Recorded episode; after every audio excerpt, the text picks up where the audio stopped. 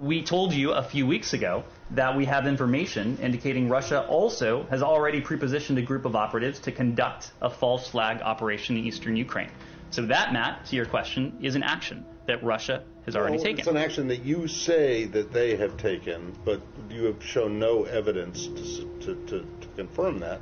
And I'm going to get to the next question here, which is what is the evidence that they I mean, this is like crisis actors, really? This is like Alex Jones territory you're getting into now. Um, what evidence do you have to support the idea that there is some propaganda film in the in in the making? Matt, this is derived uh, from information known to the U.S. government, intelligence information that we have declassified. I think you well, know. Okay, well, where where is it? Where where is this information? It is intelligence information that we have declassified. Well, where is it? Where's the declassified information? I just delivered it. No, no, you made a series of allegations and would statements. you Would you like us to print out the topper? Because you will see a transcript of this briefing that you can print out for but yourself. That's not evidence, Ned. That's you saying it. That's not evidence. I'm sorry. That was State Department spokesman Ned Price fielding tough questions from AP reporter Matt Lee last week about the U.S. government's claims that Russian forces were planning to mount a phony false flag attack in order to provide a pretext for an invasion of Ukraine. It was a classic moment in which a Biden administration official was forced to answer that most fundamental of questions that should always be asked when the government makes bold assertions about the perfidy of a foreign power. What's the evidence? Price declined to do so, leaving the press and much of the public to wonder does U.S. intelligence really have the goods to back up its claims? Or was this just one more front in a much larger information warfare battle in which the Biden White House is trying to spook the Kremlin to forego its plans to seize control of a neighboring country? As the world sits on edge, waiting for what Vladimir Putin may or may not do, and the U.S. Embassy starts evacuating its embassy in Kiev, we'll talk to cybersecurity expert Dmitri Alperovitch about what we should expect over the next several weeks on this episode of Skullduggery. I do solemnly swear that I will faithfully execute the office of President of the United States and will, to the best of my ability, preserve, protect, and defend the Constitution of the United States. So help me God. So help me God. So help me God. So help me God. So help me God. So help me God. I'm Michael Isikoff, Chief Investigative Correspondent for Yahoo News. I'm Dan Klaidman, Editor in Chief of Yahoo News. And I'm Victoria Bassetti, a fellow at the Brennan Center for Justice. So, look, nobody on this podcast is going to defend Vladimir Putin or suggest that he's a benign actor in the uh, Russia Ukraine dispute, if that's what we can still call it.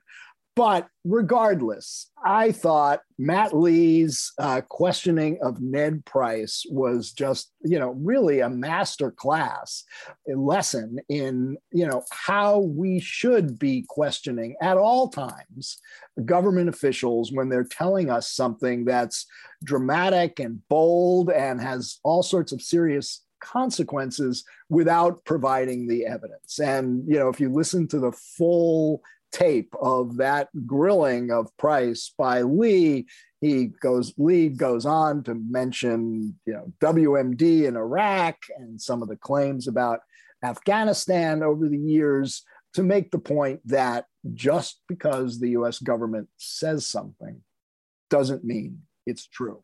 Yeah, it was great. And we all all of us reporters, you know, and people who believe in subjecting the government to scrutiny we're cheering Matt Lee on. It was great to have this, you know, cantankerous wire reporter, you know, really going at the uh, officious government spokesman. But it is also Exhibit A for why it is very challenging, if not impossible, for a democracy to enter and thrive in the the uh, information war space. Because you know Vladimir Putin would turn around and have a reporter like that poisoned right? Thankfully, that yeah. will not happen in uh, in a free society uh, such as ours. But no, you, you know, just very get interesting. banned from social media or something, right? Yeah. right. And and you know we'll get into this um, in our in our interview uh, with our guest, but it's fascinating to see how the U.S. government and the U.S. intelligence community um, has made this shift uh, into you know kind of preemptively releasing intelligence and and and trying to battle Putin. Um, the Russians have been masters at this in the, the information battle space, but you know it's not going to be easy. And I think you know I'm not sure that's that, that's a, um, a, a war that we'll be able to win at the end of the day, but we'll see. I just want to add, obviously, the, the U.S. government's intelligence uh, reports should be subject to kind of pretty strict scrutiny and that, that they shouldn't be taken at, at face value. By the same token, there was a part of me that was listening to that exchange and thinking, well, what does this AP reporter want? Does, does he actually want to go sit in the signals intelligence you know, booth and listen to exactly what was picked up by US intelligence before he'll actually believe it? How do we, I mean, how do we ever know? Well, the short answer the is, is, yes, I'm sure if offered the opportunity to sit in and SIGINT intelligence and see what's, you know, eh, see what the real intelligence is compared to what the government is saying, you know, yeah, that would be the best evidence, right? Now, it's not going to happen. Unless it's made available to you, you can't believe anything that the government says? Uh, yeah, look, you can't believe anything the government says. No, of course not. Of, of course, you can believe some things that the government says. But look, this, you know, the, the government claims about the Russians in Ukraine have become quite strident over the last few weeks, and they do have a feel to me of these are being rolled out for tactical purposes in an information warfare game that we're playing with the Russians here.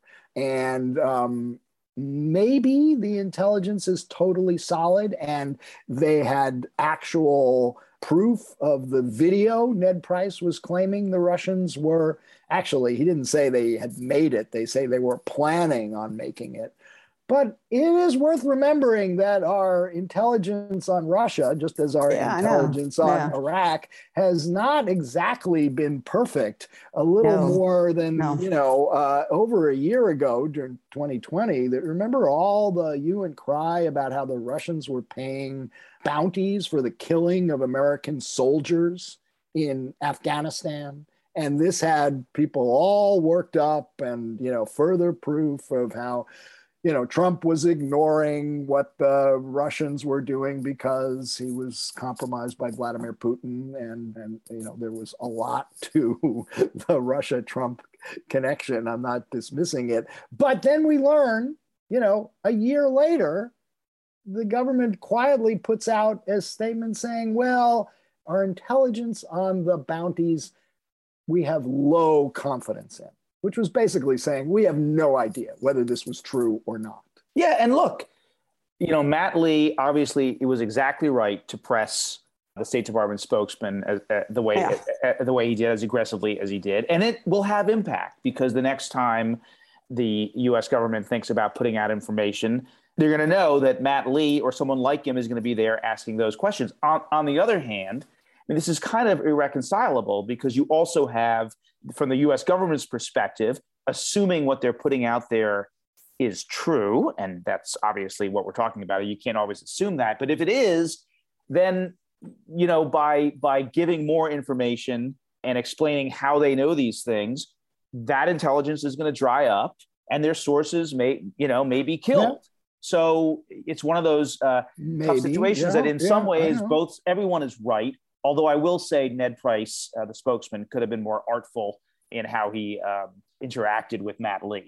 Yeah. yeah. I mean, in, in truth, the, the audience for that statement might have been people in Russia, not people in the United States. It was basically the United States sort of, you know, bragging about how thoroughly we've infiltrated their communication systems. So who knows? But also, I would just add that at the end of the day, within a few days, we may actually have real truth on the ground, not just reports yeah. of SIGINT that's been captured. We may right. actually be seeing weapons fired. Yeah, yeah. I, I, uh, just a couple of quick points here. One is clearly they could have been a bit more forthcoming than Price was on this. Obviously, nobody you know they don't need to identify sources or even say they have sources but they can say something about you know how confident they are in this exactly no you're absolutely reviewed. right about that yeah exactly you know, yeah. Uh, has this been you know vetted by the dni do they concur yeah but to simply repeat the assertions right i mean there's yeah. something about that doesn't seem no. you know, like uh, a, you know, a, a spokesman, someone representing the government in a free democratic society. you can't just say the same thing over and over again because the U.S. government is saying it. Yeah. It is true. Yeah, yeah. And Victoria, before you said so, therefore we don't, we shouldn't believe anything the U.S. government says. No, I believe, and put this in context, there are more than hundred thousand Russian troops massed on the Ukrainian border. That's real. That's something that can well, be there's satellite images yeah, that satellite prove that. images, right? I Commercial know. satellite, by so the way, not government. My point is, in bringing this up, is not to whitewash Vladimir Putin and what the Russians are up to. It's merely to point out that when the US government makes claims, we need to press them. Absolutely. I mean, there's been more than enough credulous reporting over the uh, last 20 decades of, of Yeah. last last 10 decades or of uh, what the U.S. government says, leading us into not Right. All that said, I mean, it is pretty incredible. We are taping this on Monday afternoon, and you know, you listen to everything the U.S. government officials are saying, and there could be a major land war in Europe this week. Uh, you know, it, it's kind of mind blowing in a way, and uh, and and pretty scary because uh, if nothing else, military conflicts have a way of spiraling out of control and going in directions that you didn't plan for. And, and, you know, it's scary for another reason, which is that I mean, we don't know how it'll play out. We don't know uh, at the end of the day, you know, maybe Putin has miscalculated and this will hurt him, but it also may be that Putin wins here. And that this What's that scenario? How does he win? Well, the s- scenario is that the, he invades uh, Ukraine, he topples the government there.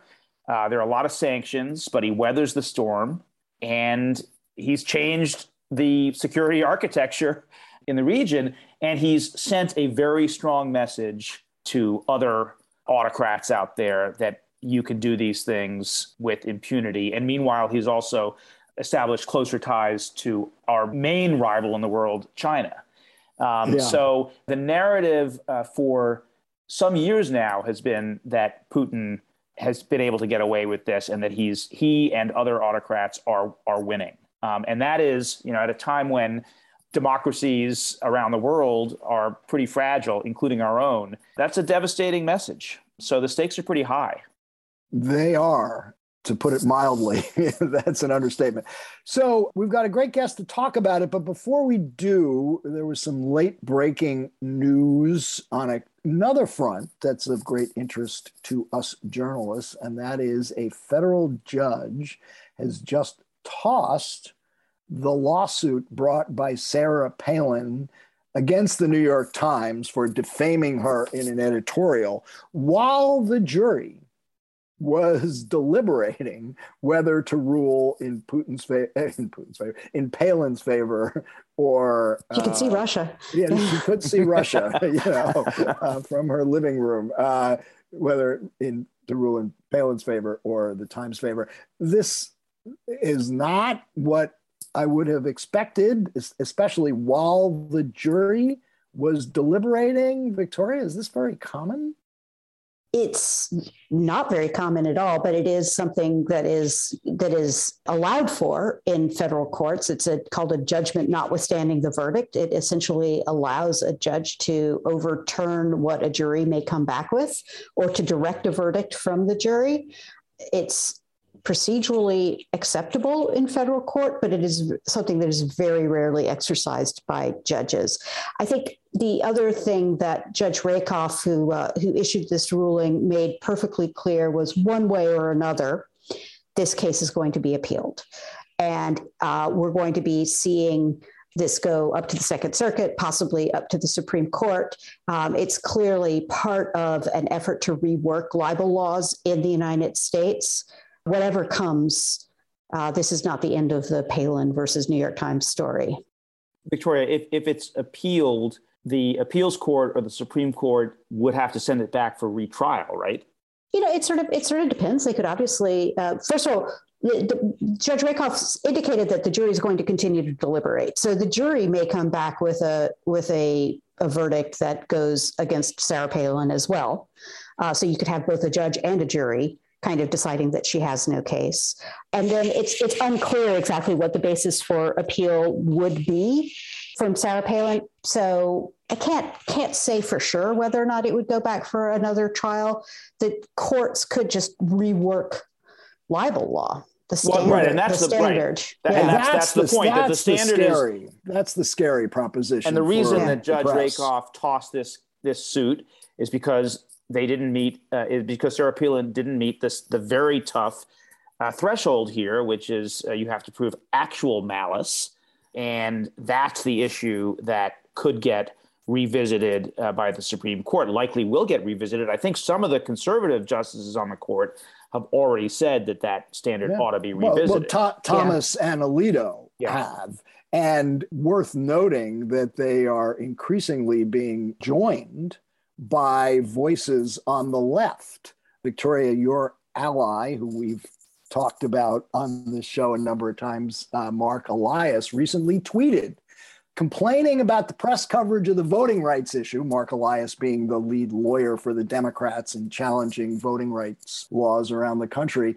And therefore, it's time to revisit Times versus Sullivan, which was the Supreme Court ruling, well settled precedent, well long before, or at least a decade before Roe versus Wade, Times versus Sullivan was codified by the Supreme Court or came, came down by the Supreme Court with a ruling that set that actual malice standard. And now you have liberal Democrats like Mark Elias saying, well, we need to revisit it because I don't like the way the press is covering my issue. I assume, Victoria, you take issue with Mark Elias on this one. Well, I think maybe what Mark Elias is trying to say is be careful what you ask for, Sarah Palin, because on the one hand, you might win your lawsuit against the New York Times, but look out for the lawsuits that are going to possibly be brought against Fox, OAN, and a whole host of right wing oh, media I, I, don't, organizations. I don't think liberal Democrats are, you know, trembling over that. I think they would love to do that, and maybe that's the point. yeah. Right. I think I think that's what I, I, think that's a little bit what Mark Elias was was trying to say, which is that there's a there's a certain mutual assured destruction to reworking New York Times v. Sullivan, and maybe both parties ought to step back from the brink. Um, oh, no, he wasn't saying step back from the brink. Oh, I, he was oh, saying, I know. I know. He was, saying, he was saying go over the brink. Uh, yeah. Uh, I, I, I, suppose that's where Mark Elias, one of many places possibly that Mark Elias and I uh, uh, separate. And uh, it's definitely, I think New York Times versus Sullivan probably ought to just stay in place. Yeah. So before we go, we were talking about Judge Rakoff's decision to decide this case while the jury was still deliberating. And um, our skullduggery regular media critic, uh, Erik Wemple, posted a Twitter thread. This is uh, Judge Rakoff's uh, own words explaining why he did this. So I'm just going to read this quickly. The more I thought about it over the weekend, the more I thought, that waiting was unfair to both sides. We've had a very we've had very full argument on this. I know where I'm coming out, and I ought to therefore apprise the parties of that. On the other hand, this is the kind of case that will inevitably go up on appeal, and the Court of Appeals will greatly benefit from knowing how the jury decided.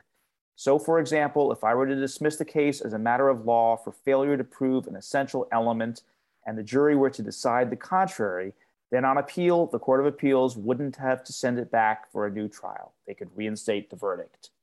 So hmm. obviously, hmm. Judge Rakoff has thought this through. It All makes right. some sense to me.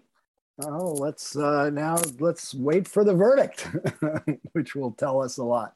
All right. Well, we got a great guest. So, um, getting back, and I'm not, and the, I'm not on. Oh yes, uh, you have to. Uh, you have some, you know, legal business. You I have, have some legal business to, to attend to. Right, right, exactly. Okay. Hope you're not in any trouble. Uh, anyway, um, uh, let's. Uh, we got Dmitri Alperovitch, cybersecurity expert on Russia, Ukraine. So let's get to it.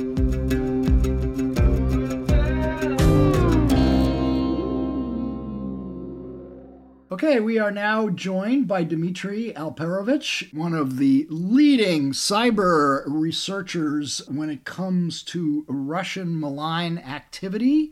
Dmitri was a co founder of CrowdStrike and is now the head of Silverado Policy Accelerator, a think tank. Dmitri, welcome to Skullduggery.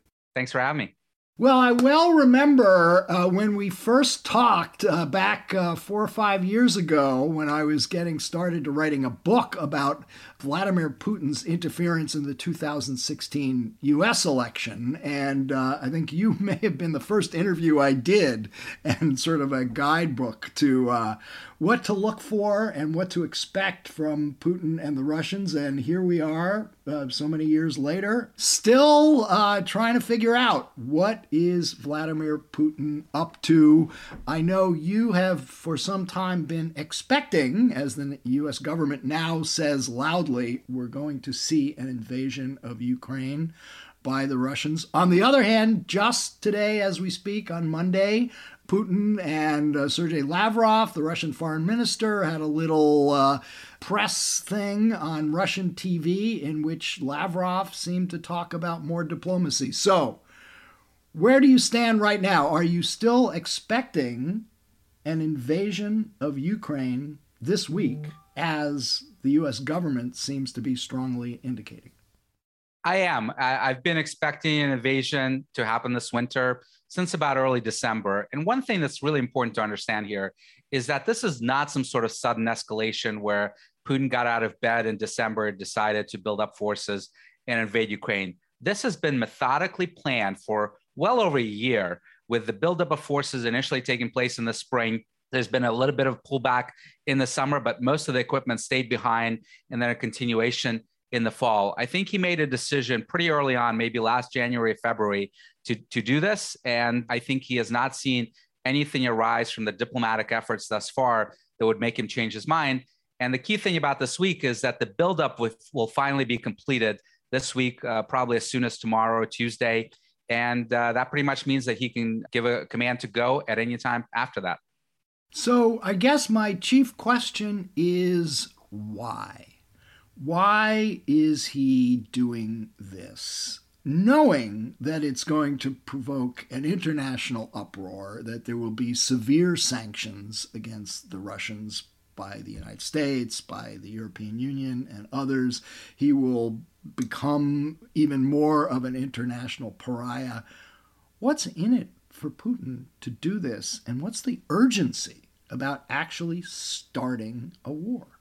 Well, first of all, he's not going to say that he's starting a war. There's going to be pretext, probably, and, and we're seeing signs of this already. The pretext is going to be over Donbass. The Russian television has been very aggressive lately, talking about how Ukraine is supposedly about to invade Donbass and take it back by force. So, Vladimir Putin, when he says that he's not planning to invade, of course he would say that because what they're going to say as, as, soon as potentially this week is that Ukrainians have launched an offensive in Donbass, and the Russians have to respond to that in order to defend Russian people in the Donbass region. So this is going to be portrayed as a self-defense action, not as an aggression, and the pretext is, is already well underway.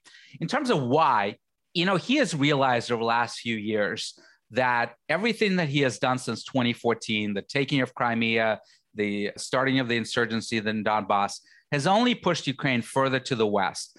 And he's now realized that diplomatic efforts, pressures on Ukraine, including a variety of cyber attacks that he's uh, orchestrated against the country over the last eight years, have not worked. And that the only way that he can bring Ukraine back into its sphere of influence, which he's very keen on, is through military force that will result in a regime change and, and a change of government in Kiev. And that is why he's fundamentally doing this. Uh, you know, he has realized, ironically, that the only thing that's worse than Ukraine being in NATO is Ukraine not being in NATO, because over the last eight years, you've seen much more NATO infrastructure being deployed to Ukraine, not just weapons, but advisors and trainers and uh, reconnaissance capability. You now have almost constant reconnaissance flights being flown by the US Air Force and other NATO members in Ukraine on the borders of Russia collecting intelligence. So none of that is acceptable to him, and he is trying to fundamentally change that status quo. Dimitri, um, is he right about this, uh, or is this a, a, huge miscalculation along the lines uh, that Isikoff was uh, alluding to before? I think the big unknown here is not whether he actually does it or not. I think uh, the likelihood is very high, as the U.S. government has said that he's going to launch invasion. What no one knows is, how, including him, is how it's going to end you know, there are people that think this is going to be a quagmire, not unlike Iraq and Afghanistan for us.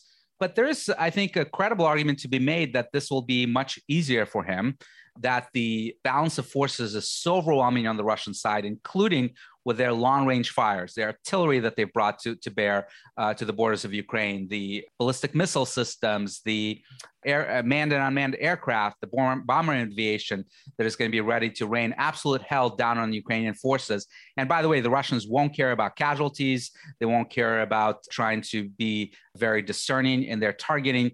So this is going to be very, very bad for the Ukrainian forces. And the problem that they're going to have is that eastern Ukraine is not very defendable. You have a very flat terrain, you have virtually no forest cover. So it's not an ideal situation for an insurgency movement. The western Ukraine is, is much different, uh, but he doesn't really need to, to go into western Ukraine. He can drive to Kiev, he can be there in a few days, and he can surround it and put pressure on, on the government to resign and essentially accommodate uh, a pro Russian uh, government taking place. David Ignatius in the Washington Post today sort of laid out what he says U.S. officials are expecting, and I just wanted it's it's pretty striking, and I want to get your take on this. And I'm quoting Ignatius here: "The dirty part of this war would be fought by special forces. In the hours before an invasion, the Spetsnaz units of the GRU, that's Russian military intelligence, and the intelligence teams of the FSB might seize key targets in Kiev and other cities, such as radio and television stations, power facilities, and government installations. Assassination teams might target senior officials. Russian false flag operations that appeared to be Ukrainian would confound and confuse. Russia would seize control of the electronic warfare space so that it could jam communications by Ukrainian government or military commanders. Ukrainian troops might want to fight, but they would have difficulty coordinating their actions with commanders. Does that sound right to you?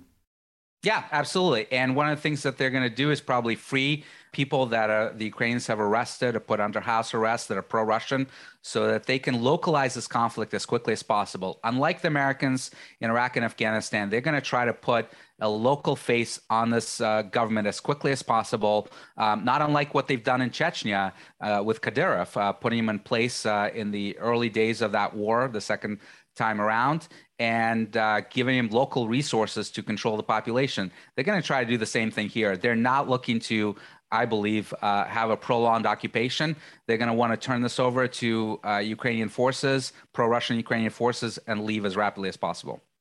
Assassination teams? Oh, absolutely. I mean, the Russians have practiced assassinations almost as an art for years.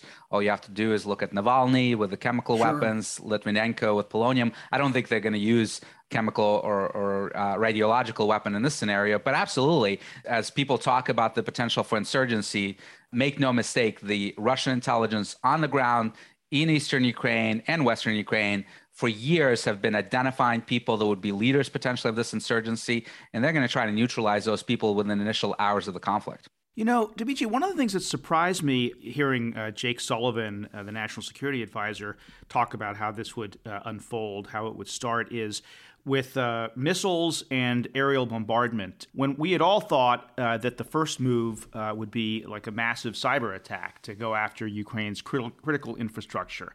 is that not what you expect? Tell us what you think will happen in the cyber realm. No, I, I, I fundamentally agree with Jake. I, I don't think that cyber will play a huge role in this. I think uh, if if uh, the Russians are going to do what I expect them to do, they might actually turn off the internet in Ukraine because the priority for them would be to shut off communications, shut off the ability for command and control over Ukrainian forces, prevent the Ukrainian government from communicating uh, with its own people, and prevent the people from recording videos and trying to uh, get them to Western sources about what's truly taking place. So, as Michael has said, uh, quoting David Ignatius, electronic warfare is going to play a huge role in this. They, they've amassed enormous capabilities on the borders of Ukraine to potentially shut off most radio signals within the country, at least within the eastern part. So expect cell phones not to work, expect TV and radio to be offline, expect satellite phones to be interfered with as well. And they can easily take out the internet by targeting about 10 different internet exchange points that are largely located in Kiev and Kharkiv. Through airstrikes, they can basically shut off connectivity uh, to the outside world for much of the country. So I think that'll be their preference. If they don't do that, they might engage in some tactical cyber operations that might uh, yield a temporary military advantage, primarily in the areas of mobilization, maybe targeting mobilization databases that the Ukrainians keep of volunteers and reservists that they want to mobilize in the time of war, uh, perhaps targeting the com- communication systems, obviously the media. You might see attacks on the power grid as well. But it's much more effective to do that kinetically because you know for a fact that when you make a crater, that nothing is going to rise from that versus a cyber attack where uh, the Ukrainians may uh, bring back um, things up uh, uh, very quickly. In fact, if if there's one thing that the Ukrainians have learned to do in the last eight years, and their cyber defenses are not that great, but they've learned how to do recovery very very quickly. In fact, they, they can do that better than we can. You know, I've heard some speculation among law enforcement that simultaneous to a kinetic attack on Ukraine, the Russians might actually attack U.S. networks with their cyber cap- capabilities. Does that make sense to you? Do you think that's something that they might do? And if so, so why? I don't, I don't think that the Russians will be the first ones to escalate this conflict outside of Ukraine. In fact, everything that they've been doing over the last couple of months has been sending signals to the United States and to Europe that they don't want this escalation vis-a-vis the West in case of invasion. For the first time ever, they took action a few weeks ago against Russian ransomware criminals, arresting about two dozen individuals. They were members of the REvil group and, and DarkSide that targeted Colonial and Kaseya back last summer they're doing this uh, because uh, they, they essentially want to engage in what I call ransomware diplomacy, sending a signal to the West that we can be very helpful to you on a wide range of things, including cybercrime, but we're not going to do any of that, obviously, if you lay severe sanctions on our economy. And I think that's the, the situation in which this can escalate. If we indeed are going to try to choke the Russian economy through sanctions on their banking sector, targeting the top three banks like uh, VTB, Sberbank, and Gazprom Bank. That's equivalent to targeting JP Morgan, Bank of America, and Goldman Sachs with sanctions, right? That would be devastating to the Russian economy if we're indeed going to do that, or prohibiting export of semiconductors to Russia. That, that can throw them back into the Stone Ages as well. Very devastating. So, if, if those sanctions go into place, I expect the gloves to come off and a variety of things to be done by Russia in response. Some of it will be in cyberspace, some of it not, because people forget outside of oil and gas, we actually buy a lot of critical materials from Russia and from Ukraine. For example, 90% of neon for our semiconductor industry in the United States comes from Ukraine, which the Russians could shut off in the case of invasion. We buy titanium for our jet engines from Russia. Russia produces two thirds of ammonium nitrate fertilizer that's used in, in agriculture. There's a whole slew of things that they can do to drive inflation into double digits and uh, cause severe impacts to the US and global economy.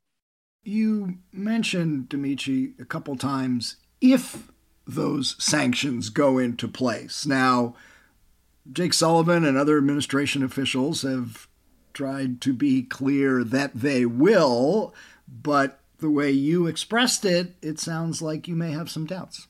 Well, I think sanctions are going to go into place, absolutely, and they should be. The question is which sanctions matter the most. And I think there is a way to enact sanctions that will be harmful to the leadership of Russia without hurting their people, and that may not provoke a response. So, for example, targeting oligarchs, um, targeting particular individuals within Russian government. I fully expect, uh, and President Biden said as much, sanctions to be placed on Nord Stream 2 uh, that won't actually affect the Russians uh, uh, very much because the whole idea behind Nord Stream 2 is to bypass the Ukrainian pipelines and not allow Ukrainian to extract transit fees and, and, and coerce Russia.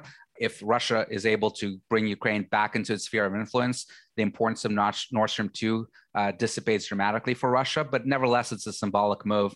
And one of the things that I've argued for, and President Macron seems to have echoed my comments this past week is is, is a military response where you know if you listen what uh, to what Putin has said repeatedly is a huge concern to him.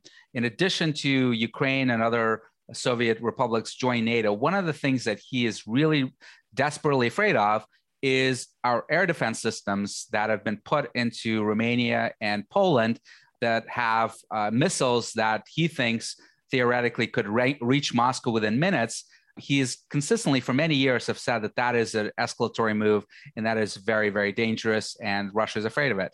Well if he's afraid of it let's give more of that. Let's deploy additional batteries uh, of these systems armed with tomahawks in the Baltics and, and surround Russia and use it to build up leverage for potential negotiations over Ukraine down the road. That sounds like escalation and and, and a path by which things could spiral out of control. Well, there's going to be escalation either way. You know, Vladimir Putin is going to escalate this if he invades Ukraine, and we're going to respond. And I think we just need to be thoughtful about how we respond. That's not going to drive us towards war. I, I, I, don't think that the missile batteries will necessarily drive us towards war, but but could potentially bring them to the negotiation table.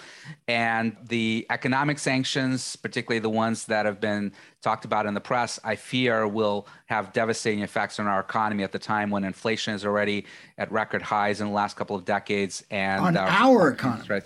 On our economy. Yeah, absolutely. You know, the Russians are going to retaliate. They're not going to take the sitting sitting down, and there's a lot they can do to harm us, even outside of energy, which I don't think they'll actually use energy because it is such a big uh, part of their GDP. In fact, that's going to be helpful to them. You know, energy prices will go up in case of war, and they can continue sale, uh, selling oil and gas and making money while they're cutting supplies of critical materials that are so vital to our economy. What, what do you think of this uh, shift in U.S. Uh, strategy to preemptively release uh, highly sensitive intelligence that reports to show what the Russians are doing in terms of uh, false flag operations, creating this video, this fake video with crisis actors, and that's supposed to show you know civilians being killed by Ukrainians, and I guess the Brits also released this information about uh, the Russians going in and, and replacing the government. Yeah, they were talking about a coup. a coup. Right, exactly. But we have um, seen no evidence from the government to back up, from the U.S. government to back up what it is asserting the Russians are planning here. Well, I, I think they're trying to do everything they can to prevent this war, and they're thinking that releasing this information and releasing uh, really the extent of our penetration of, of Russian communications, presumably here, will give Putin some pause. I don't think it's going to work, but uh, we should absolutely try it.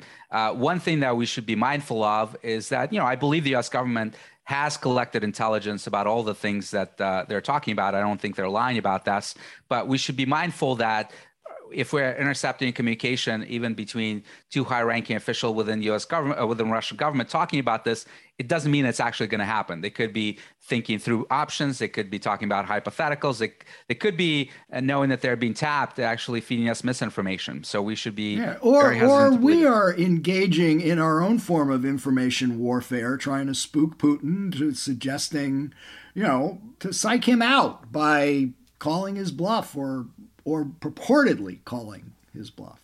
Well, I think anything we can do to discredit this pretext that he's going to have that he's not invading, that he's doing a, an action that is uh, defending the Russian people in eastern Ukraine, we need to be doing that because we can't let him spin this conflict if it does come to fruition that he did not start this war. That has to be clear to everyone.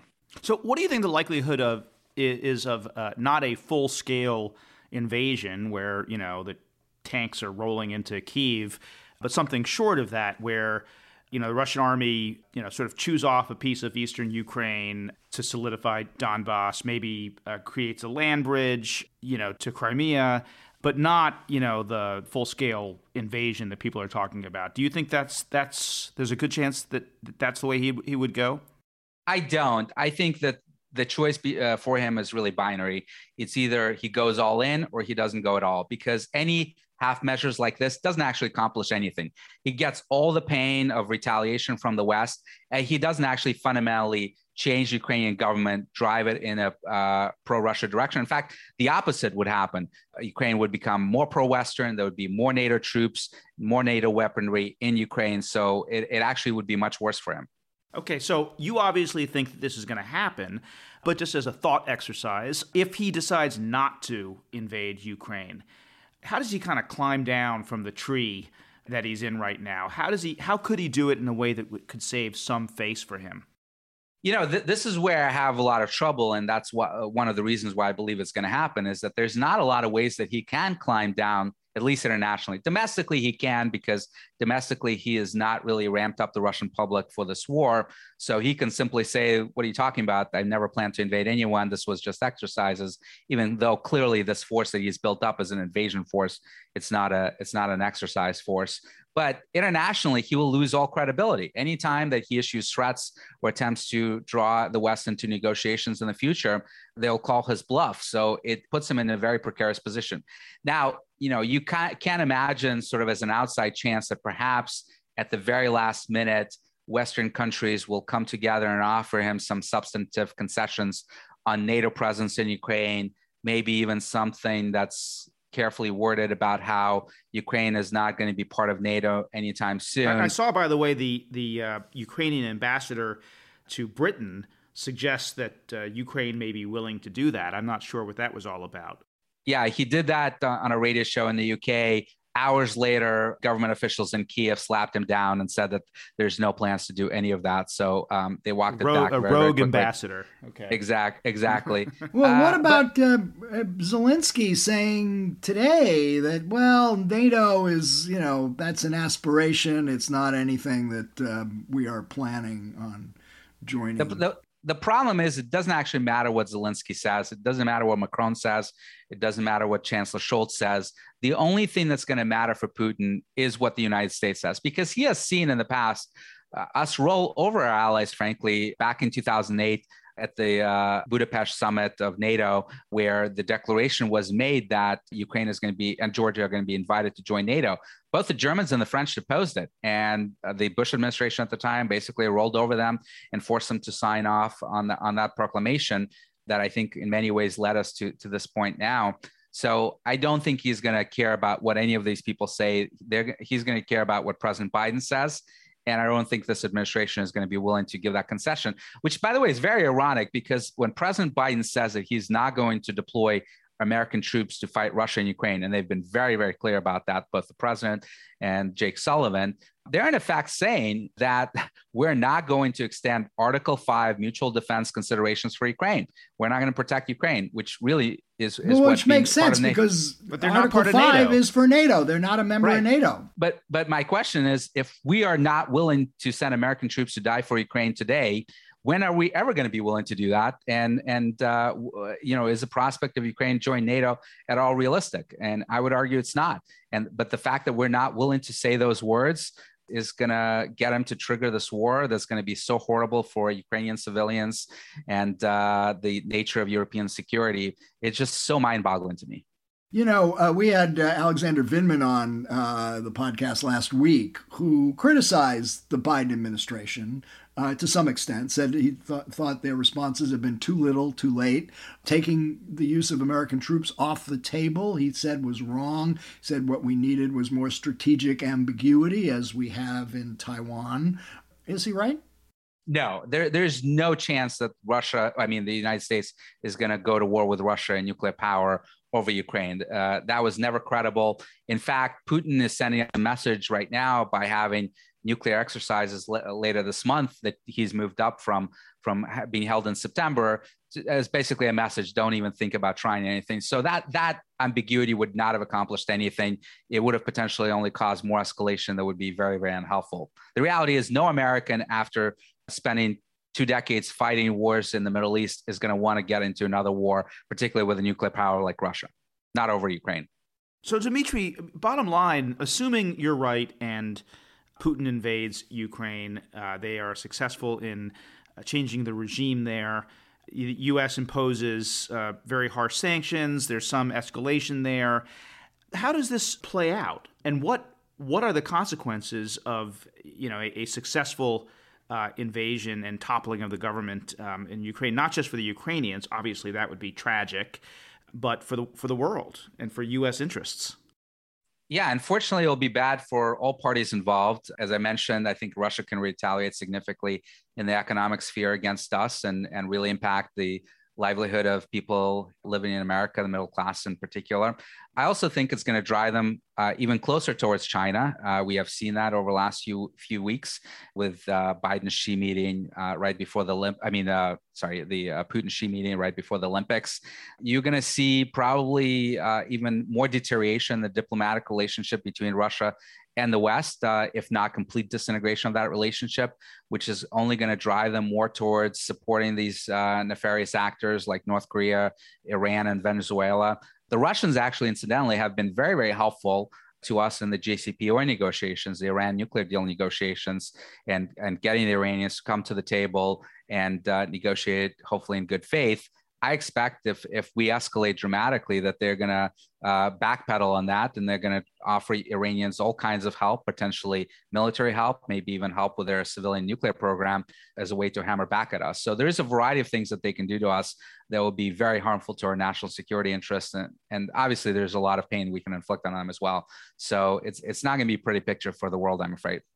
On the other hand, you know, when I hear you, Dmitri, you, t- you talked earlier about how the Russians have been helpful of late on ransomware matters. Um, you just mentioned they've been helpful on Iranian trying to get an Iranian nuclear deal back on track.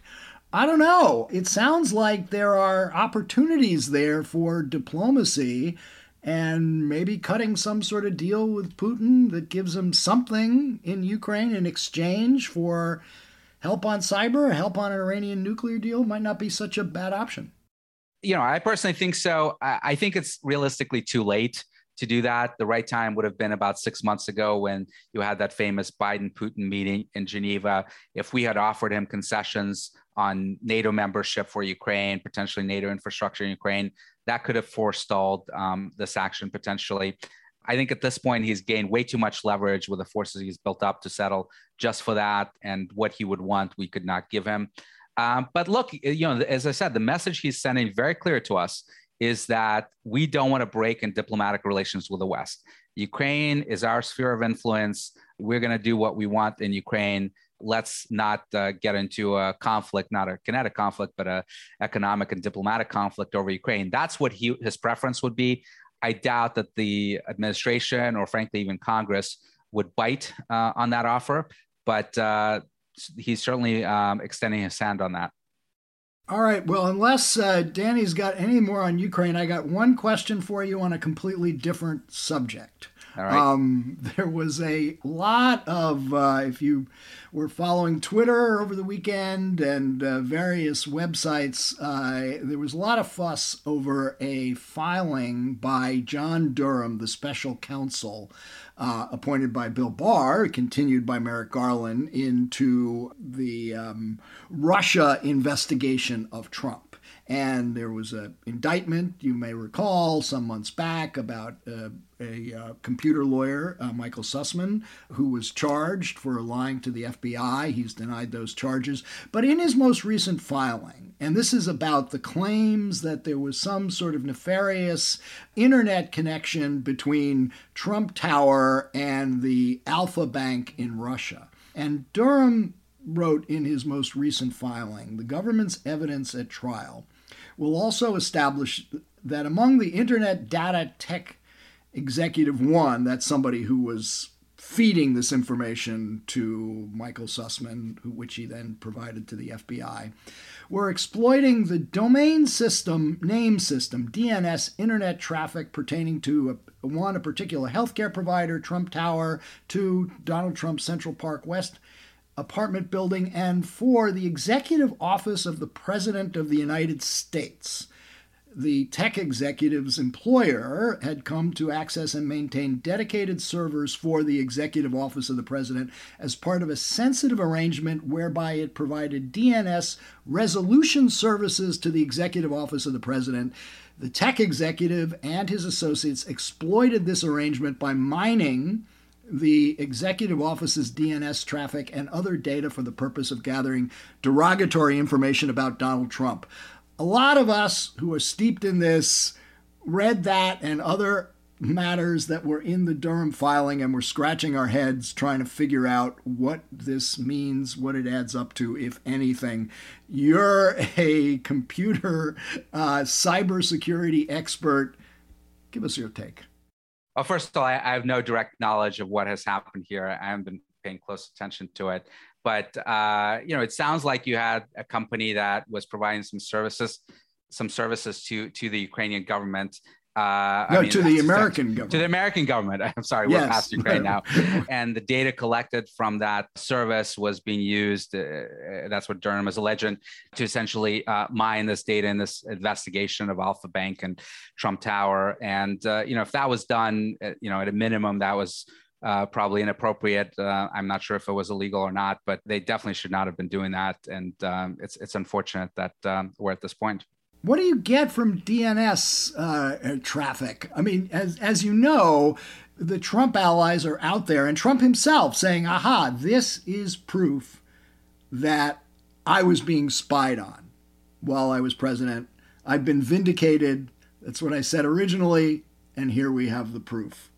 Yeah, so DNS traffic is not content. DNS, of course, the domain name system is this basically internet's address book where when you want to try access a website like Google or uh, you know NewYorkTimes.com or something like that, uh, you have to go to DNS to get the address of the website so you can actually connect to it and read the content. So you can't look at content by just looking at DNS traffic, but you can certainly see which websites people are trying to go to, which servers they're communicating with. Um, so there are definitely privacy issues associated with that.